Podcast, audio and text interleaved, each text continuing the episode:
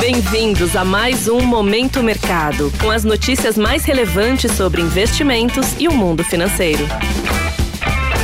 Um ótimo dia para você que é ouvinte do Momento Mercado. Eu sou Felipe Bernardo e esse é mais um episódio do podcast que, além de te acompanhar todas as manhãs, mantém você atualizado sobre tudo o que está acontecendo no mercado financeiro. E nessa quarta-feira, eu trago informações sobre o fechamento de ontem, dia 1 de agosto de 2023.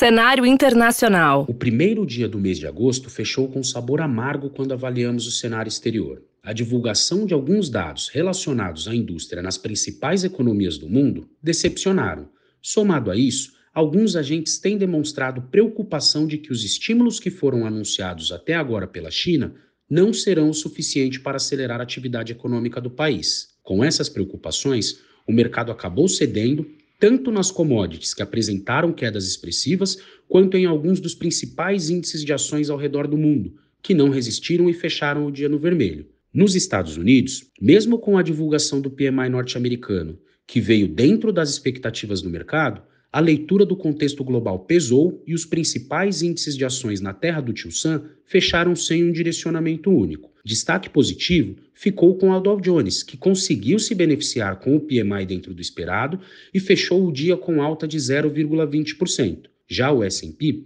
fechou em queda de 0,27% e o Nasdaq caiu 0,43%. Na renda fixa, os principais vencimentos das Treasuries fecharam o dia com valorização, amparados pelo sentimento de que a economia norte-americana continua resiliente e tem demonstrado sinais de progresso. No câmbio, o índice DXY, que mede a força do dólar ante uma cesta de seis moedas fortes, registrou alta de 0,43% cenário nacional. Por aqui, o dólar acompanhou o movimento global de valorização e fechou o dia com forte elevação, cotado em R$ 4,78, alta de 1,27%. No mercado de juros, a curva se comportou bem e, mesmo depois de um rally bem forte no início do dia, puxado basicamente pelos acontecimentos do mercado externo, ela voltou a operar perto da estabilidade, com leves ganhos a partir dos vencimentos intermediários. Para a ponta mais curta, o movimento observado foi de cautela nas posições,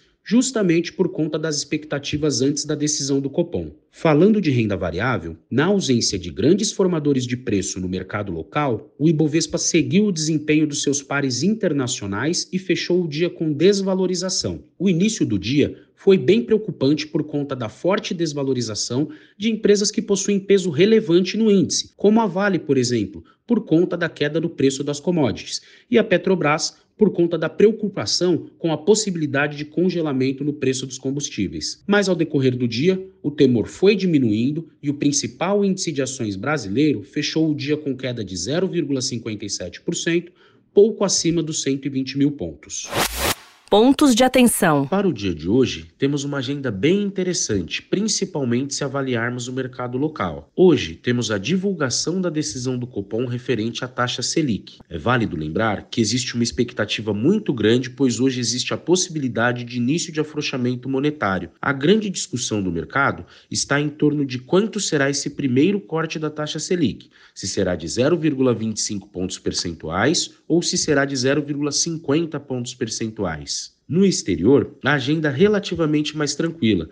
Temos a divulgação da geração de postos de serviço nos Estados Unidos. Dando um giro pelo início do dia de hoje no mercado, as bolsas asiáticas fecharam majoritariamente em baixa, muito por conta do rebaixamento da nota de crédito dos Estados Unidos pela Fitch. No início da noite de ontem, a Fitch cortou a classificação de rating dos Estados Unidos de AAA para AA+, com perspectiva de que a situação fiscal da maior economia do mundo poderá se deteriorar nos próximos três anos. Pegando carona na preocupação com relação à classificação do risco de crédito dos Estados Unidos, as principais bolsas europeias e os futuros de Nova York também operam em baixa nesse momento. Com essas informações, vou ficando por aqui. Eu agradeço a sua audiência, desejo um bom dia, ótimos negócios e um excelente início de mês. Valeu! Você ouviu Momento Mercado com o Bradesco. Sua atualização diária sobre cenário e investimentos.